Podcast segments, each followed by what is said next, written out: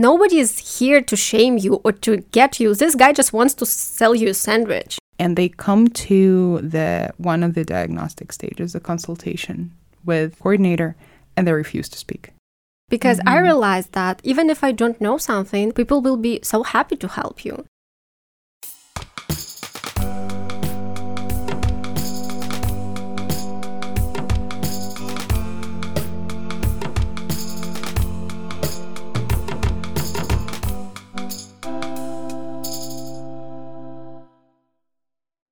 Всем привет! С вами Ира Васильева и очередной выпуск подкаста «Фокус стадии» про английский. Спасибо, что вы вернулись, спасибо, что вы снова с нами. И мы продолжаем третий сезон, в котором, как вы, возможно, знаете, мы встречаемся с преподавателями фокус-стадии и обсуждаем, э, хотела сказать, наболевшие интересные для обучения, жизни и вообще полезные для английского э, знания и прочие штуки, в которых мы э, не обязательно эксперты, но которые мы понимаем, чувствуем э, и в которых мы всегда поддерживаем наших студентов и слушателей. В этом сезоне мы уже говорили о многом, и нас ждут новые приключения. Хочу лишь перед тем, как мы начнем, напомнить вам, что мы изо всех сил стараемся э, артикулировать, говорить понятно и при этом говорить так, как мы говорим э, в своей профессиональной и реальной жизни. Пожалуйста, настраивайтесь, усаживайтесь, включайте, настраивайте ушки, слушайте внимательно. Если где-то вам непонятно, что мы говорим,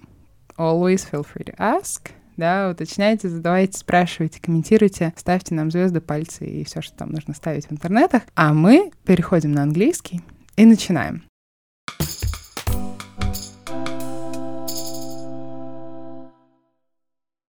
And today, that is always such a weird shift.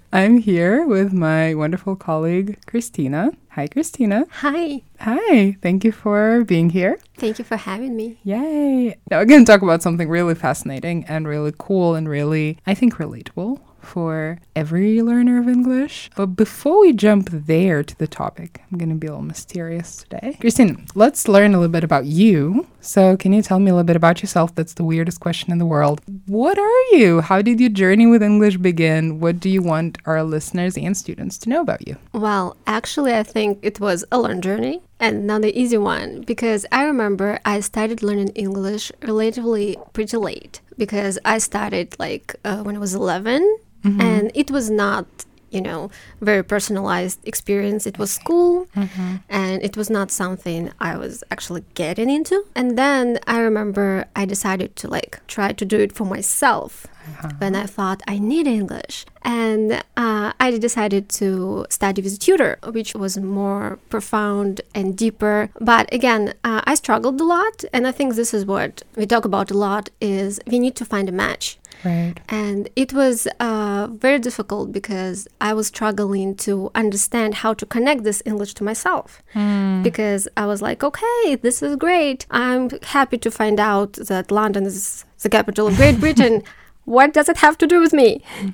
Right. And then uh, I think my third teacher was a pretty good match. And we started talking about the things I actually was interested about. And this is when I first realized that I can actually speak All right. because I wanted to say something and to participate in a conversation. And later, I decided that mm, it would be very beneficial to travel abroad and to actually do something. So I traveled to United States and studied there in the language school, which I think was actually the most fascinating experience and the most rewarding one. Uh, to be like surrounded by the cultures and Right. surrounded by native speakers. So that's pretty much it. This is how I think I dived into the whole thing and never left ever since. Yeah. The one thing that stood out to me that's just kind of a little random, but um, how you went through like describing your teachers and tutors and always talking like about a match and how whether English is a match. And I just kind of like that. For you, teachers like impersonated English, right? Especially like at 1st I mm-hmm. think that's very important. And I think a lot of us feel that way. And yeah, you got me thinking like when English became mine, just kind of a relatable thing in my life. And also when you said like, oh, I started late, I was expecting you say like, ah, I was 20. Which is actually again like stereotypes that we Yeah. have because when mm-hmm. I was studying it was like oh my god what do you mean you haven't started when you were like uh, Uh, pretty young and what do you mean you didn't have a personal tutor when you were three years old? It's too late now I see. Yeah. I have some students that I teach, and I see a lot of students in focus who are just like at the age of 30, 40, 50, and they begin their journey. And I think like 90% of the class is like telling them it's fine, telling them they got it, because there is this big, big stereotype that you start. So you mentioned the language school and the being surrounded by language. Can you talk to me about that a little bit? Like, because I know not everybody uh, has been in an English speaking environment. Like, what changes? How do you feel? How did you feel when you first arrived? Was that easy? Was that hard? It was not easy. the thing was, what you mentioned, it's kind of connected to that because I had this very toxic, I think, belief that, you know, I will learn everything and then I will speak. All right. Because there's no way I will open my mouth until I know everything. And that was like very huge problem for me. And it got relatively better with my teacher. But this is a very, I think, again, false belief that you feel like once you start talking, that's it you passed this and now you're good. It's not true. you kind of have to fight it for a long time. So that's what happened to me. My teacher gave me like all the words of encouragement, like, you've got this, you go. So I go. I have to mention it was the first time ever I was anywhere alone. Mm-hmm. So uh, I come there. It was Atlanta, Georgia. Who doesn't know people who are native speakers from Atlanta have very interesting accent that mm-hmm. is very difficult to understand because for some reason it's not popular when you mm-hmm. like study the language right. you don't hear the tapes and so yeah i arrive and um, i remember i come to the family because i lived in a family and it was also very difficult because my host dad was a new yorker Mm-hmm. My mom was Jamaican, and uh, we lived with like a bunch of kids from different countries. And I remember hearing them. They're like, by the way, the loveliest people ever. Still in touch with them. Still call them my parents, like second ones, obviously, if my mom was listening. Mm-hmm. And so uh, the thing was, I heard them, and I was like, there is no way I tell them anything ever. I will be saying like, yes, thank you, goodbye. That's it. And uh, then I heard the Russian speech, and I was so excited to find out I had like a Russian native speaker living also with us. And something you should not be excited about when you arrive to learn the language, right. but it was like the saving grace. Yeah. So I meet this guy, he's also a student, and he tells me that, like, you've got this, this is fine. And we actually went to school together. Mm-hmm. And so when we did, I was like, you know, talking only to him. And when we arrived, what I found out was that actually he was on a lower level of English than I was. So we were in different classes. That was like the first thing I was like, oh my God, why then he can't speak and I can't? What's happening? And so the entire day uh, went by and I was just like, walking, trying not to make eye contact because when your girl arrived, people want to talk to you. Mm-hmm. No, not mm-hmm. happening. And then I remember, like, I had this moment of pure agony when I realized I needed to buy a charger. I see. And the thought was that I had no idea how to say charger. I knew that, but it just left my brain completely. And I remember suffering for an entire day. Uh, I don't know why I didn't Google it. Maybe I didn't have the internet or whatever. And then uh, this guy comes back and I'm like, listen, I need to buy a charger, but like I don't know how to say mm-hmm. it in mm-hmm. English. And I'm so stressed. He's like, okay, let's go shopping. And so we come and he's like, ask the guy, like he will help you. And I said, no, no, no, no, no, I will go first. I will find it. And I was walking there suffering because I couldn't find it. And I remember like so clearly this moment when as this Russian guy takes the charger from my hand, walks up to this shop assistant and I look at it in the pure fear. Mm-hmm. And I see him coming up to him and going, Hello, I need this thing but American. And I was like, There's no way you just showed that you have no idea what it's called. I see. Yeah. Mm-hmm. Yes. For me, it was like out of body experience. and then what I see this guy, without asking any questions, comes back, smiles, and gives me the charger. Right. So mm-hmm. uh, I found out like two things there that uh, people are actually nice, mm-hmm. and you ask, you shall receive. Yeah. Yes, which was not the belief I had for some mm-hmm. reason. After that, it got relatively better because I mm-hmm. realized that even if I don't know something, people will be so happy to help you. And it's okay to ask questions. And it was a pretty good eye opening experience, I think. Yeah sounds very challenging because I had quite a similar experience and I want to kind of date our experiences. So, my first time in the US, that was very well comparable to yours is my first time anywhere and my first time anywhere alone. And I was 15, so that's 2007. And the thought that keeps running in my head is that, like, you mentioned Google, like, in my experience, I didn't even have a phone. I had a freaking pager that in case of emergency, I could, like, bing my host parents so that they could, like, come save me. I never used it. And I think I got like a flip phone and it's like a you know just a regular button like texting thing closer to like the end of my time there because i was already like in the role of an americanized teenager who wants everything and is very entitled and whatever. But at first like even just i remember kind of dragging some kind of dictionary around but would not compare to whatever we have today. If like we sit here now and i speak and i forget the word and i can just like oh like pick up my phone and the listener would know and you wouldn't care if I'd like Yes. type it in and tell you what that was. So your experience when was that? It was 10 years ago, uh-huh. And I was 19. mm-hmm. Yeah. So yeah speaking of uh, the technology development i'm pretty sure maybe it wasn't like Yes, it wasn't available. that good as it is now because I think of all those uh, ways I could like find things on Instagram instead of asking for directions. Mm-hmm. That's true. I think like that's just very important to factor in if we think if somebody is like listening to us and thinking like, well, what's wrong with you? Can't you just look it up? Like I'm definitely confident that part of it is just the lack of technology that we had back in the day, but also being in that moment. I'm trying to imagine like now, okay, like I've got my phone, I've got my even like offline things, online things, doesn't matter. But if I try to use a language that I'm really not confident in and I'm at that store, like coming up to a person and going like, "Wait, let me look that up." would be the same as that friend of yours going like this.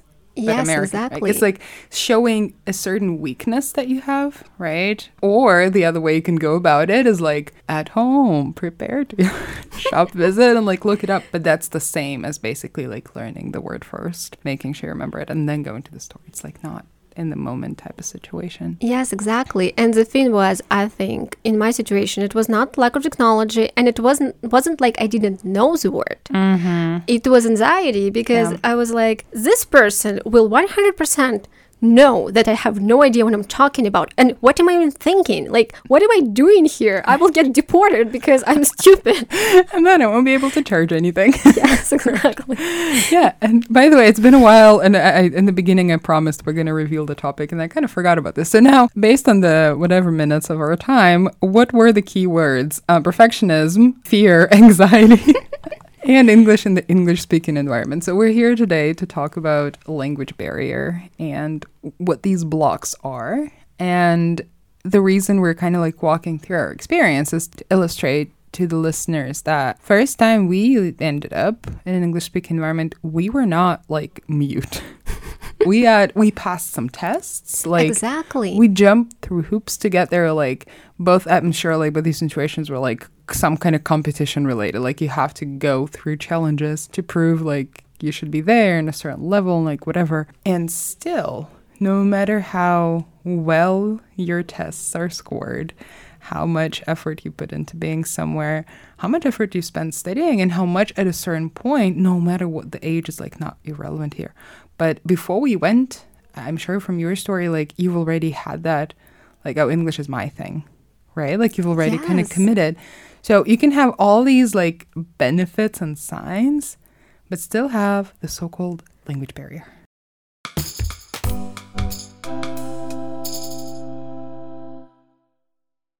You've mentioned knowing that you belong there. Mm-hmm. And that was the thing because if a person is struggling with any kind of barrier, like in your head, you constantly feel like you should prove yourself. Right. You should prove that you deserve to be here. Mm-hmm. And that was a big thing because I took everything as a test. I mm-hmm. was not as stressed in school, but buying the charger literally like sent me into anxiety attack. Right.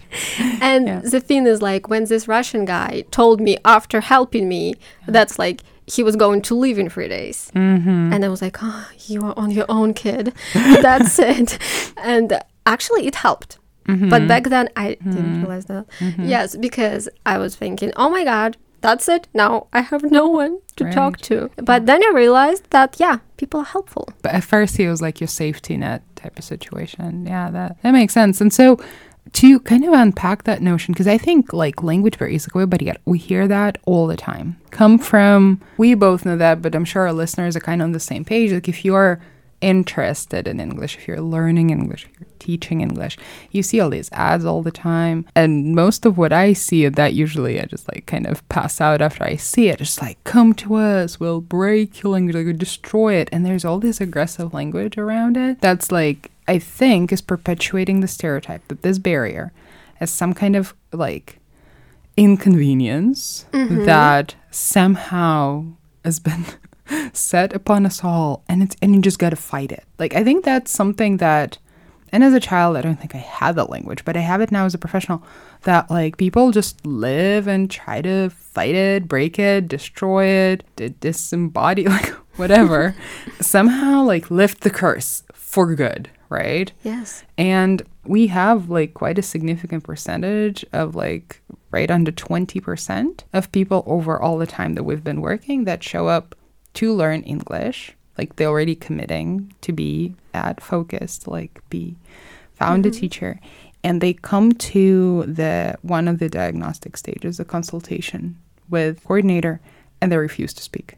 Mm-hmm. They say, I took the test. I'll write like whatever you say. I'm not going to talk and our coordinators they speak russian to them to like identify other parameters of their like learning preferences and stuff but that fascinates me and most of them are not here to start like it's not that they're at point zero and I've got nothing to show for it they just kind of like don't go there for you like as a teacher and for you as a person mm-hmm. who've been navigating english what is language barrier how would you describe that you know like when you were asking me that i for some reason imagined them back Mm-hmm. And you're absolutely sure that you have everything you need in this bag, mm-hmm. but you can find it in the moment.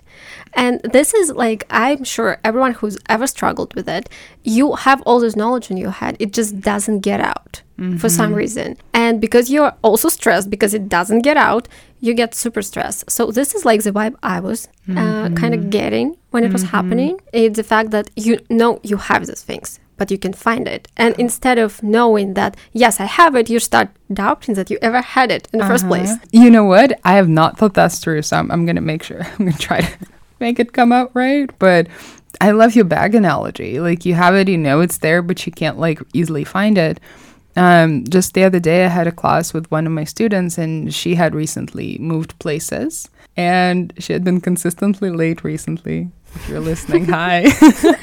Eh, but that's not the point. Uh, she throughout the class and sometimes as excuses to coming a bit late, she tells me like I can't find like it's I've moved apartments. I've not had a day off since the move. Like I don't know. I, my clothes are in there. My iPad is in there. My charger's in there.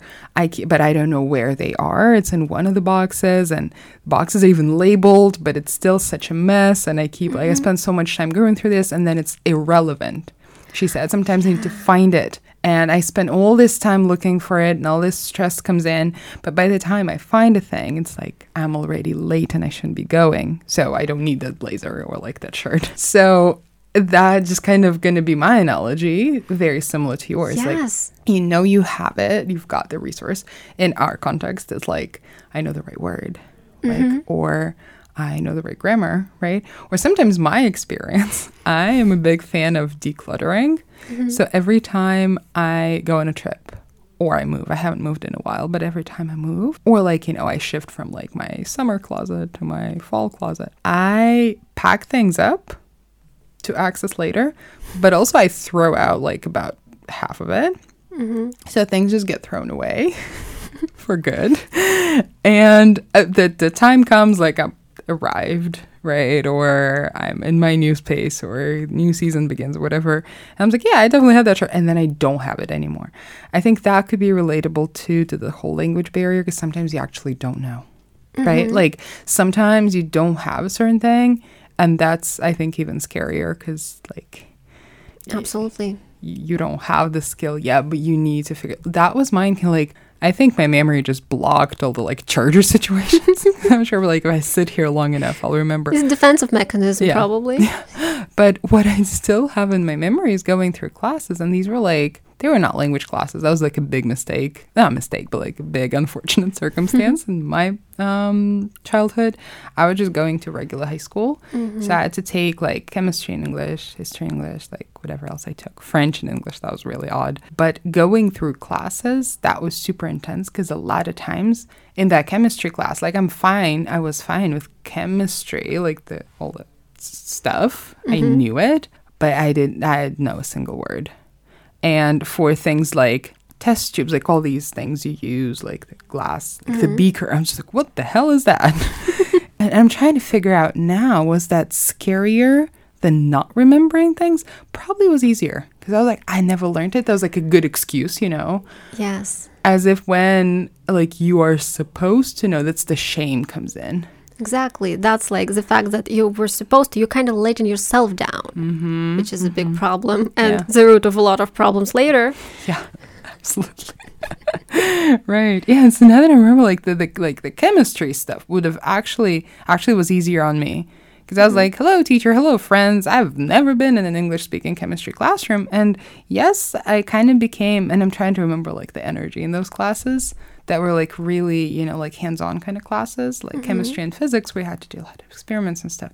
I assumed the role of that like kind of clown pet in the class mm-hmm. because every time, like, every, I don't know, teacher would like show like a get out your notebooks and the kids would be like, Do you know what a notebook is? Like, just kids, they're very, but it was, it was fine. It was like really friendly in my experience.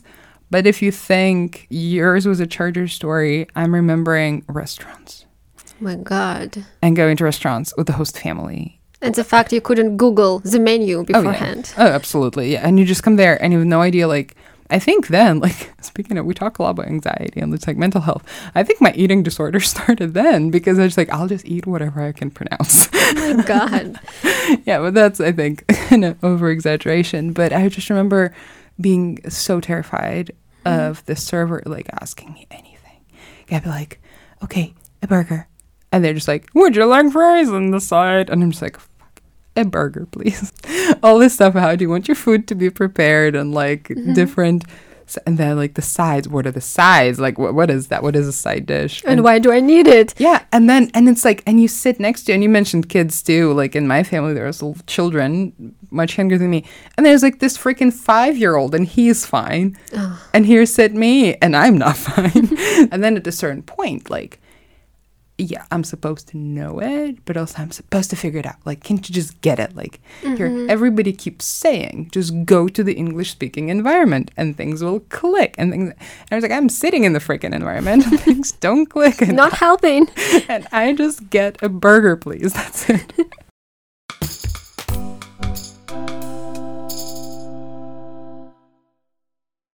Speaking of like clicking and not clicking and that idea of language barrier, like how did that work out for you? Honestly, I think practice was the big thing.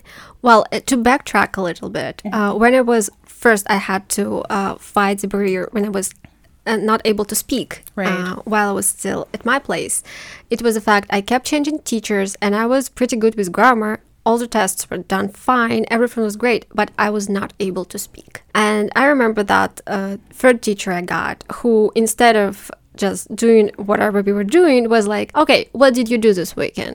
I remember I was literally not talking on a pretty high level. I was terrified. And I was just like, uh, you know. And I think, oh my God, what can I say that's like normal sounding thing? And I'm like, yeah, I watched a TV show.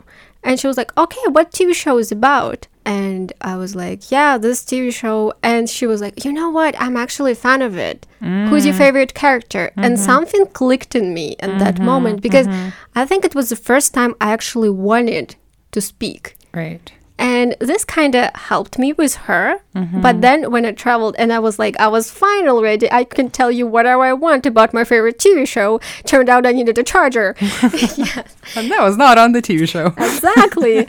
I think most of it came from the fact that I actually realized people were helpful. Mm-hmm. Again, I remember that moment at the restaurant mm-hmm. when I came up to this guy and I'm like, "Hi, I want a sandwich," and he's started like listing all the ingredients, and I looked there absolutely lost. And the guy suddenly, for some reason, probably I don't know why, he he says, "If you want, I can speak in Spanish." All right.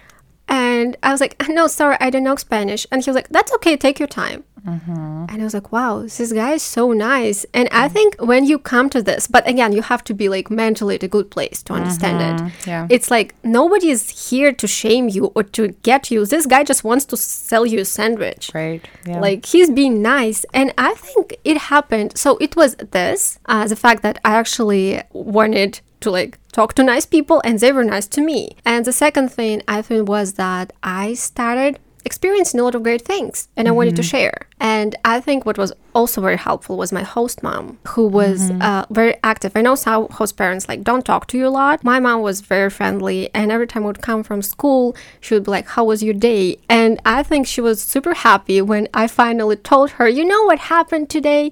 And this kind of what happened. So uh, my students, and a lot of times, tell me a thing I really love. Sometimes they say, "You know, Christina, I understand it, but I don't feel it." And mm-hmm. I think when I started feeling it, mm-hmm. this this is where it clicked for me. Yeah. Wow, that sounds really, really important. This idea of like clicking and and it's kind of like I think a big not pressure, but a big task for a teacher mm-hmm. to find that way to make any content applicable. Because mm-hmm. I remember like at the start of my career, I was like, yeah, I need to get under their skin and like figure out everything they like, figure out everything they want. And that can turn into like quite an exhausting kind of endeavor. Mm-hmm. Because sometimes people are just like not up to, you know, sharing anything. Mm-hmm. So what kind of became the skill and some sort of art after is like you take even the London is the capital of Great Britain and you try to make it relatable to them Exactly. like make them feel something about it and that was by the way my host mother the same thing i like keep thinking about her and this um she was really engaged as well into like my life and tried talking to me. And i remember that was like a shame thing though for me. She kept saying like but i read all your essays.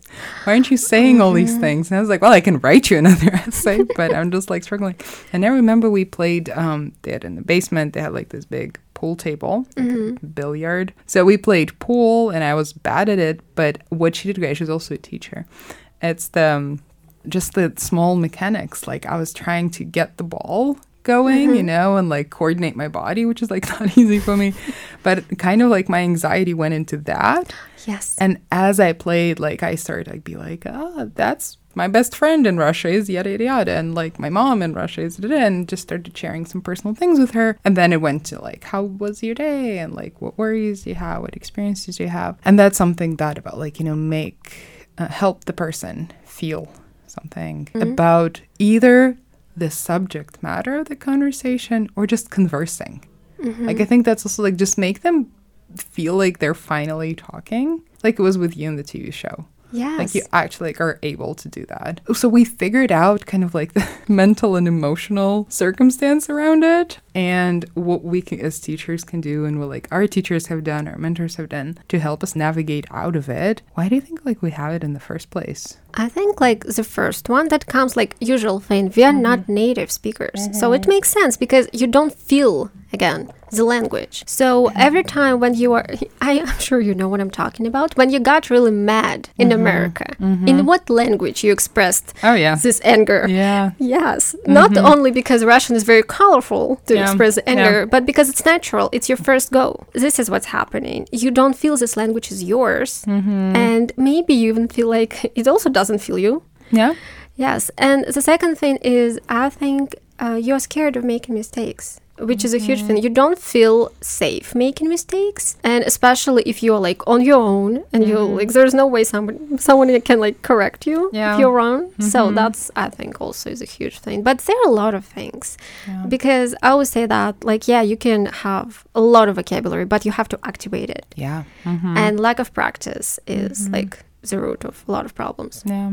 Yeah, and I, I totally agree with you, and especially about like practice, something you've mentioned a few times, practice. And I was just gonna say, like, to me, that it makes a little difference between just like practicing, like what we mm-hmm. do now, like we were just speaking, but another like practice, not the actual English, practice the making mistakes, mm-hmm. practice the not knowing the word, practice the saying, I need this, but in American. Like, it's, be- and this is just neurobiology, like our brains, they create those connections. That's something that I really acutely felt as mm-hmm. the, the first time navigating that environment. I had never felt the need in my life to say something without the word for it. I mean, it definitely happened when I was like one, two years old when I was beginning to talk, but I don't remember that. We don't hold memories that, you know, that early. A lot of people compare it. I feel like a baby, like I feel like a toddler mm-hmm. that I want it. I'm confident I want to have the money to buy it, I the need to buy it, but I can't name the thing. And that is so much frustration. So, hey, like the practice idea is like make sure you practice, not just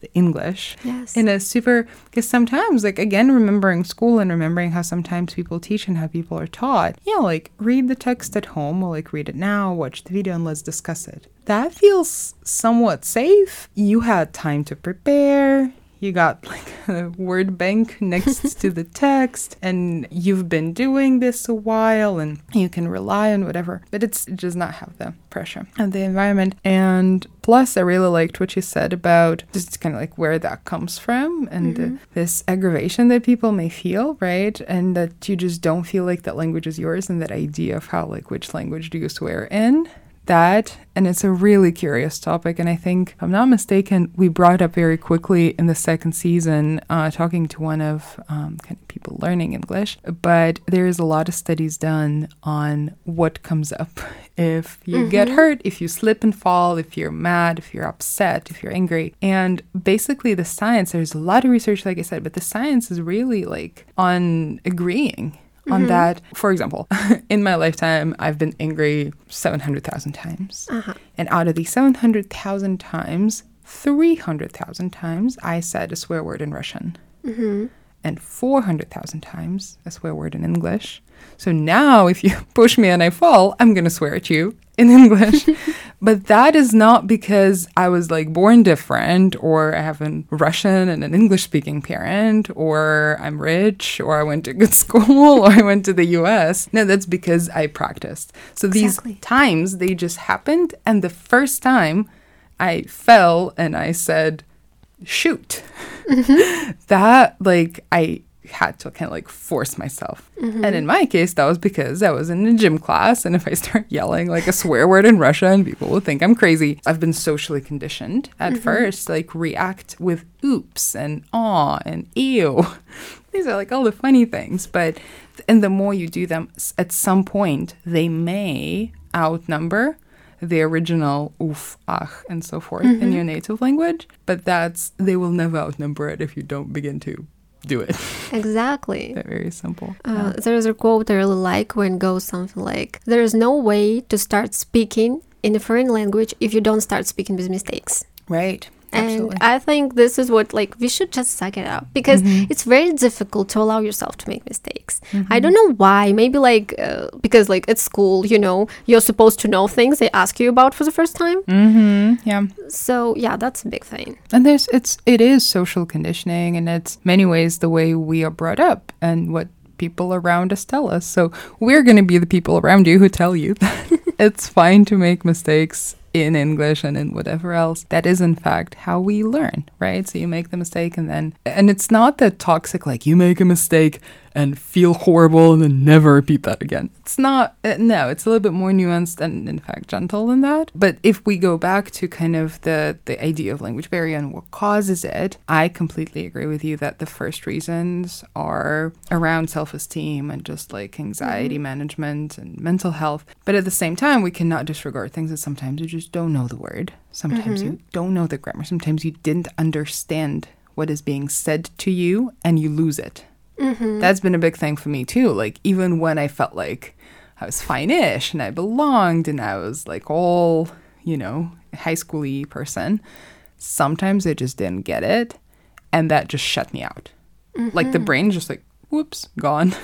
and that could be language barrier too for some people. It's in the listening skills and sometimes honestly it's just situation i think uh, sometimes it's a problem when you kind of don't estimate yourself mm-hmm. on the level because it happens if you meet this person and you have let's say like um, mm, you're in the middle of your journey right of actually speaking well and the person starts throwing like the uh, native slang at you mm-hmm. you don't know it and it's fine yeah my head is kind of running forward it's the accents mm-hmm. the unusual, more like hip words. Like I remember struggling with the word woke um, when and it was like first becoming a thing. I was just mm-hmm. like, That is the second form of the word wake. Exactly. I say, who woke up? and, and through time. And at that point, I'm like a freaking manager at a freaking English speaking company. I'm supposed to know things, right? Then a student comes to me and says, Oh, that lady's woke. I wanted to, what did And I'm just like, What did she do now? and and that was, I was already a, formed adult with the, what seemed like formed uh, language proficiency. And the world is changing. How much we need to and can know is also changing, right? Mm-hmm. And, and that's the beauty of English that it's not static, it's dynamic. And so, yeah, there are going to be things we don't know and just kind of practicing the not knowing. And you were saying it from the beginning, you know, um, just allowing people to help you. Mm-hmm. And actually, and that's that's something that in my first high school experience actually held me back a, a, a lot. I was not connecting with people. Mm. I was always trying to be super strong Mm-hmm. and um, just speak when I'm super confident, or other times gesture, like not show my vulnerability and my lack of knowledge and my abundance of mistakes. And I thought that was going to make me cool and smart and fit Mm-hmm. in. What it actually made me is isolated. Oh, well. yeah, so that's just kind of, again, not only do mistakes because you know people may think like well we're teachers. We want them to make mistakes. That's our job. But actually and it's not just english i think it's also like life. It's allowing yourself to be a little vulnerable and just show like your real self and that you need help. And then surprisingly like mm-hmm. it was in your experience people actually give you help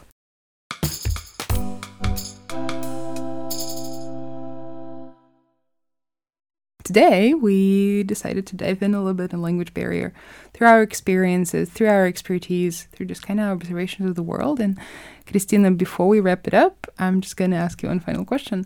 What kind of final word do you have for our listeners and our students, maybe your students, words of encouragement, words of wisdom, anything you'd like to finish on. Uh, I think I always say to everyone when they ask me like for advice, I say just relax because everything else will come. Because uh, when you brought up the topic, I kept remembering like this video. I don't know where is it from. It's a TikTok from some TV show where the Spanish-speaking woman very angrily in English says, I'm so sick of translating things in my head. Do you know mm. how smart I am in Spanish? And this is, I think, a lot of people struggle with this problem because you are not on the same level of speaking in both languages, and it's okay. Right. And it will come. And if it doesn't come now, you have a teacher who will help you actively and never be scared of bringing up the problem you have because you will work on it and you can't work on something if you don't acknowledge it i wish somebody told me that